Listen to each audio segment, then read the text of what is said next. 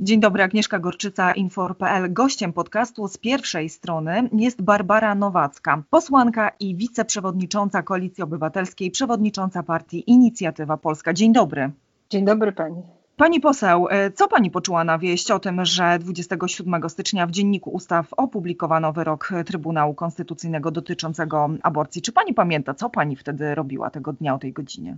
27, y, no to wtedy już żeśmy czekali, bo wiadomo było od kilku godzin, że wyrok będzie opublikowany. Ja miałam spotkania w Sejmie przygotowujące Klub Koalicji Obywatelskiej do 8 marca, więc byliśmy też w gronie polityczek zaangażowanych w sprawy i prawa kobiet i już wtedy dowiedzieliśmy się, że za chwileczkę będzie publikacja uzasadnienia i publikacja wyroku.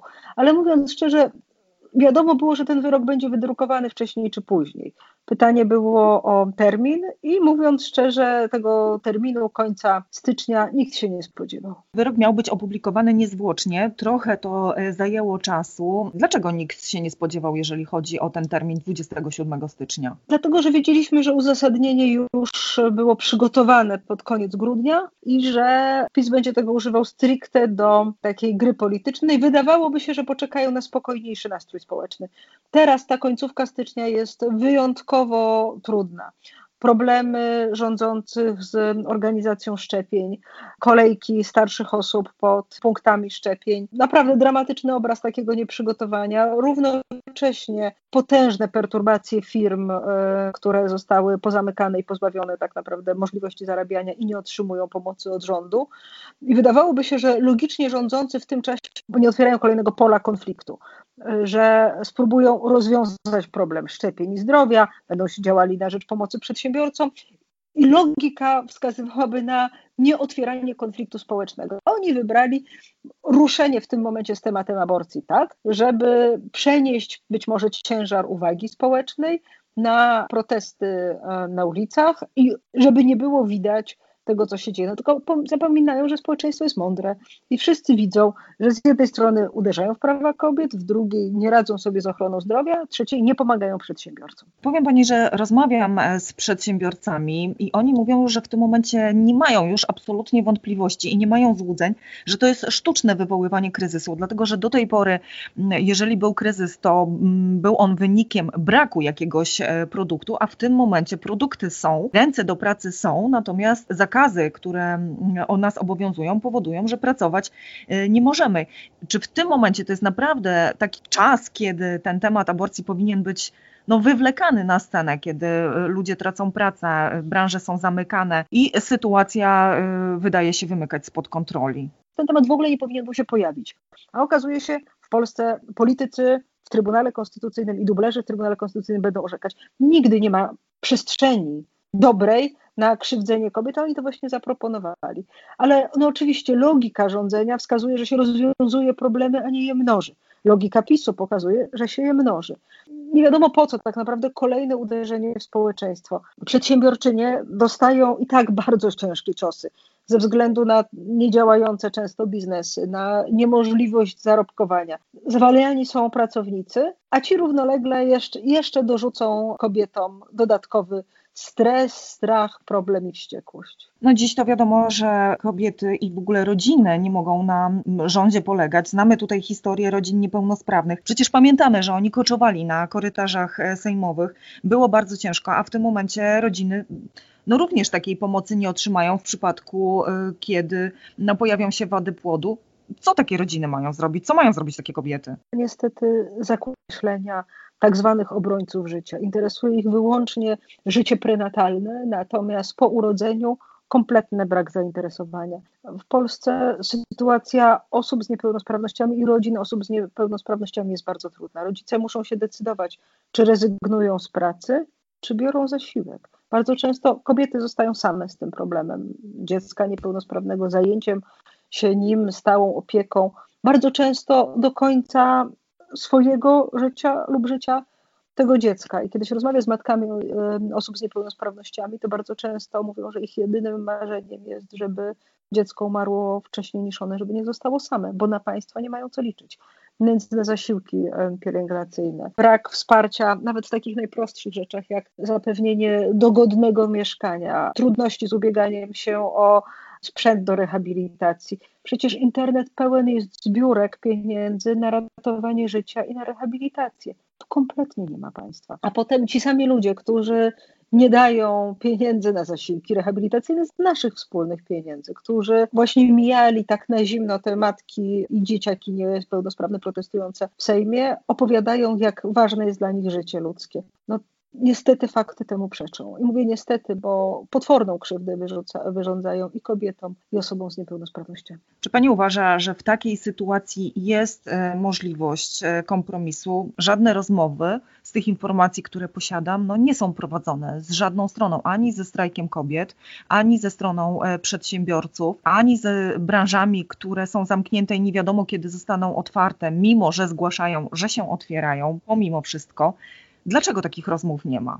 Z kobietami nie rozmawiają planowo i fanatycy, którym podobają się takie wyroki i e, uważają, że kobiety nie, nie są równe mężczyznom, bo dokładnie taki wyrok, w którym zrównuje się, e, a to czytamy to w uzasadnieniach, gdzie zrównuje się życie kobiety z całym doświadczeniem, edukacją, rodziną, wkładem w wspólnotę polską z płodem, który ma wady letalne, na przykład rozszczep czaszki, bezmózgowie i, i stawia się na równi. Znaczy to, mówi się, to jest dokładnie tak samo warte życie i trzeba się zastanawiać, które chronić. To, to nie można oczekiwać, że będą zainteresowani jakąkolwiek e, negocjacjami z e, kobietami. Zresztą o czym tu negocjować? Polki zasługują na takie samo prawo jak Niemki, Francuski czy Włoszki. Są tak samo odpowiedzialne i tak samo chcą dobra siebie i swoich najbliższych.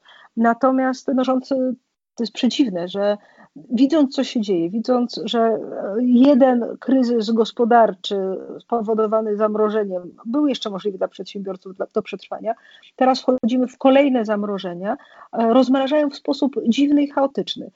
Ja nie znajduję uzasadnienia. Otwarte mogą być galerie i muzea. Ja się bardzo cieszę, że to jest otwarte, ale nie są otwierane wyciągi, gdzie ludzie się nie zarażają.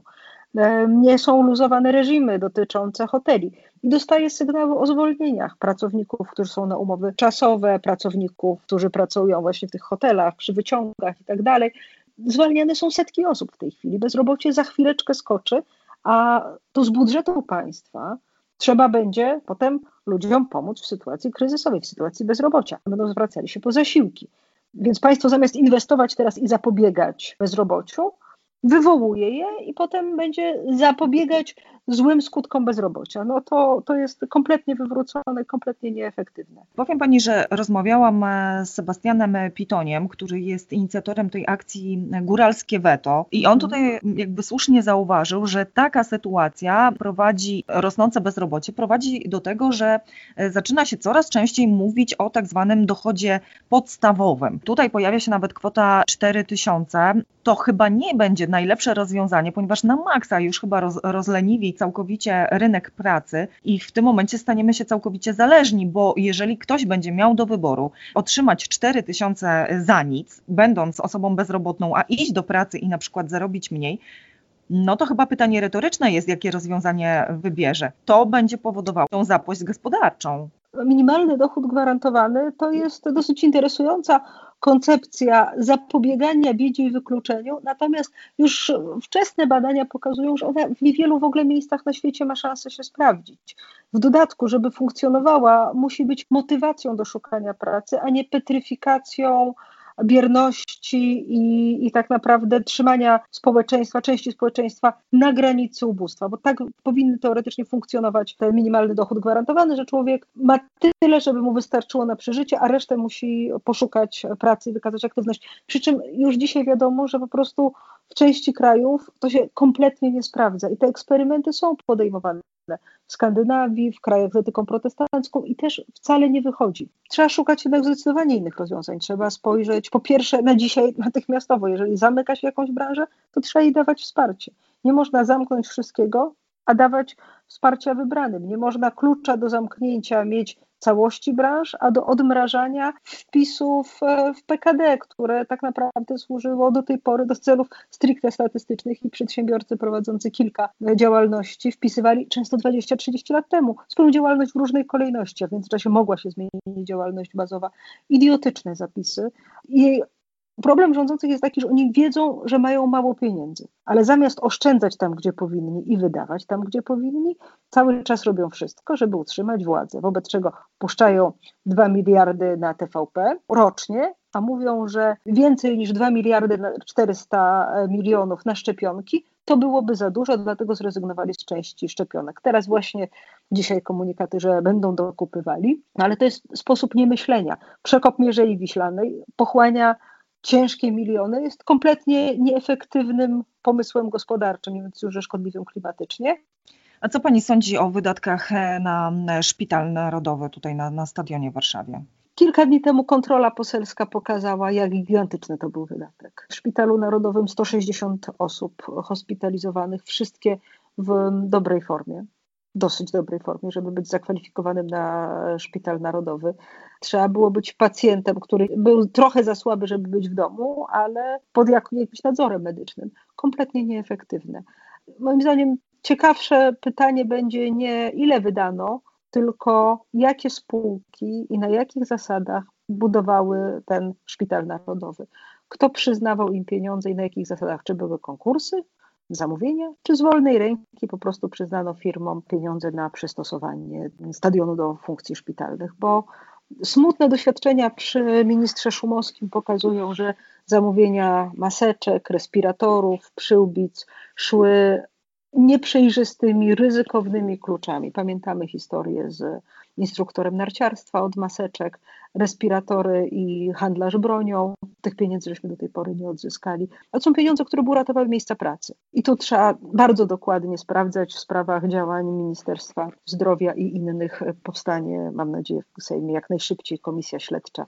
Koalicja Obywatelska zbiera w tej chwili podpisy wśród posłów, żeby ten projekt złożyć, e, żeby wpłynął do laski marszałkowskiej. Zobaczymy, co PiS z tym zrobi, ale tu skala niegospodarności przy pandemii jest naprawdę duża. Co Pani myśli o przedsiębiorcach, którzy pomimo obostrzeń decydują się otwierać e, swoje biznesy? Tutaj mam na myśli akcję Otwieramy i co więcej, będą i przygotowują się do składania pozwów za e, lockdown, za szkody, które ponieśli, za straty finansowe. Czy Pani myśli, że po pierwsze, takie pozwy mają rację bytu, a po drugie, czy dobrze robią, że w czasie pandemii się otwierają? Po pierwsze, cały sposób wprowadzenia większości obostrzeń jest sposobem niekonstytucyjnym. I to też trzeba sobie jasno powiedzieć, że rząd mógł użyć chociażby stanu klęski żywiołowej, żeby wprowadzić obostrzenia wymagane prawem. Tak, one mają bardzo wątłą lub nieistniejącą podstawę prawną. Ten pamiętny Sylwester, gdzie wprowadzono godzinę policyjną apelem premiera Czyli można było dostać mandat, bo premier coś powiedział w telewizji. To tak nie funkcjonuje państwo prawa. To jest kompletne odejście od e, zasad demokracji, od zasad praworządności i absolutnie będą przedsiębiorcy wygrywać. Natomiast ja też rozumiem ludzi w desperacji. Ja bym namawiała rządzących, żeby się przyjrzeli tym branżom i pomogli im udzielili im wsparcia większego niż te kilka tysięcy złotych, które dawali w listopadzie na funkcjonowanie. No, to przecież była jednorazowa pomoc. 7 tysięcy jednorazowej pomocy dostawać miały firmy. Zresztą nie wszystkie firmy się w te biurokratyczne zasady łapią. To znaczy, niby tych tarcz i form pomocy jest dużo, ale trzeba spełniać wyśrubowane kryteria i tak jak w przypadku tego nieszczęsnego PKD trzeba mieć na przykład na pierwszym miejscu e, i być z określonej branży, co po prostu się czasami nie sprawdza. Więc ja trochę też rozumiem tych ludzi w desperacji. Dorobek życia, lata pracy, jedyne źródło utrzymania rodziny, źródło również, które pozwala na finansowanie inwestycji, ale utrzymywanie miejsc pracy dla innych. Przedsiębiorca bardzo często odpowiada za grupę pracowników, których zatrudnia i tu no, stają przed dramatycznym wyborem. Jeżeli wszyscy widzą, że rządzący mogą w kościele spotkać się tłumnie, to restauratorzy i właściciele siłowni zastanawiają się, dlaczego zwykły człowiek nie może u nich w pełnym reżimie zjeść, poćwiczyć albo zanocować w hotelu przy zachowaniu pełnego reżimu. Jeżeli są odcięci kompletnie od możliwości pozyskiwania środków do życia, to rozumiem ich desperację. Stąd wielokrotne apele do rządzących, żeby zaczęli zapobiegać katastrofie, którą sprowadzają na ludzi, bo za chwilę będzie za późno. Pani poseł z tymi apelami to trochę tak jak grochem o ścianę mam wrażenie, dlatego że przedsiębiorcy mm, absolutnie y, nie widzą luzowania tych obostrzeń. No, otwarte galerie czy zniesione godziny dla seniorów, no to raczej ich nie podźwigną z kryzysu, w którym się znaleźli. Szczególnie hotelarzy czy właścicieli wyciągów. No właśnie, dokładnie, więc, więc no pytanie, o czym my w ogóle mówimy, tym bardziej, że tak naprawdę z każdej konferencji prasowej, no ja niestety odnoszę wrażenie, nie wiem, czy pani się ze mną z tym zgodzi, że rząd nie ma planu przywracania po prostu no, no, no gospodarki do życia ponownie. No chyba, że jakiś plan jest, o którym my jeszcze nie wiemy. Rząd nie ma pomysłu. W ubiegłym tygodniu w Sejmie na wniosek Koalicji Obywatelskiej była informacja, ministra Gowina, czyli wicepremiera, który również odpowiada za rozwój, pracę i technologię. Pan wicepremier na debatę nie przyszedł. Pan wicepremier na debatę nie wysłał nawet wiceministrów, przyszedł podsekretarz stanu na pewno kompetentny człowiek, ale no, osoba, która nie podejmuje decyzji i nie byli zainteresowani debatą. Puste ławy posłów pisowskich dawały wyraźny sygnał, że nie są tym tematem ratowania gospodarki zainteresowani. Moim zdaniem nie mają pomysłu. I trochę trochę szukają jakiejś branży, jak lobbying będzie większy, jak uznają, że to im się bardziej opłaca,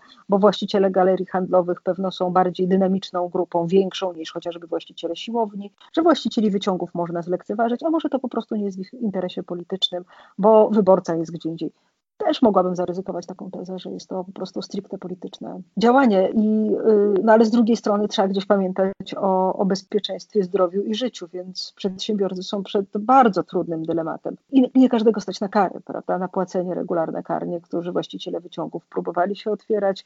Słynne lodowisko w Szczecinie, które działało jako kwiaciarnia, nie, nie ma uzasadnienia nie, zamkniętego lodowiska w mieście. Naprawdę żadnego. Szczególnie jeżeli jest to um, teren odkryty albo bardzo duży w reżimie sanitarnym. Tam się ludzie nie zarażają. Znacznie bardziej mogą zarażać się starsze osoby stojąc w kolejce do zapisania się na szczepienia, bo system zapisów na szczepienia też położyli. Pani poseł, na koniec mam nadzieję, że już taki bardzo przyjemny wątek w tej naszej rozmowie, dlatego że zbliża się finał Wielkiej Orkiestry Świątecznej Pomocy i pani tutaj w tym temacie też bardzo aktywnie działa, dlatego że ja znalazłam e, informację, z Pani strony zresztą, że można wylicytować dwie ciekawe propozycje. Pierwsza to wspólne zwiedzanie Muzeum Emigracji w Gdyni, a druga to propozycja dla kogoś, kto bardzo mm, lubi kalendarze, dlatego że można wylicytować właściwie Pani kalendarz poselski, imienny i wydrukowany przez wydawnictwo sejmowe, ekologiczne. I to drugie, tę drugą aukcję prowadzi Wydział Zarządzania Uniwersytetu Warszawskiego, którego jestem absolwentką,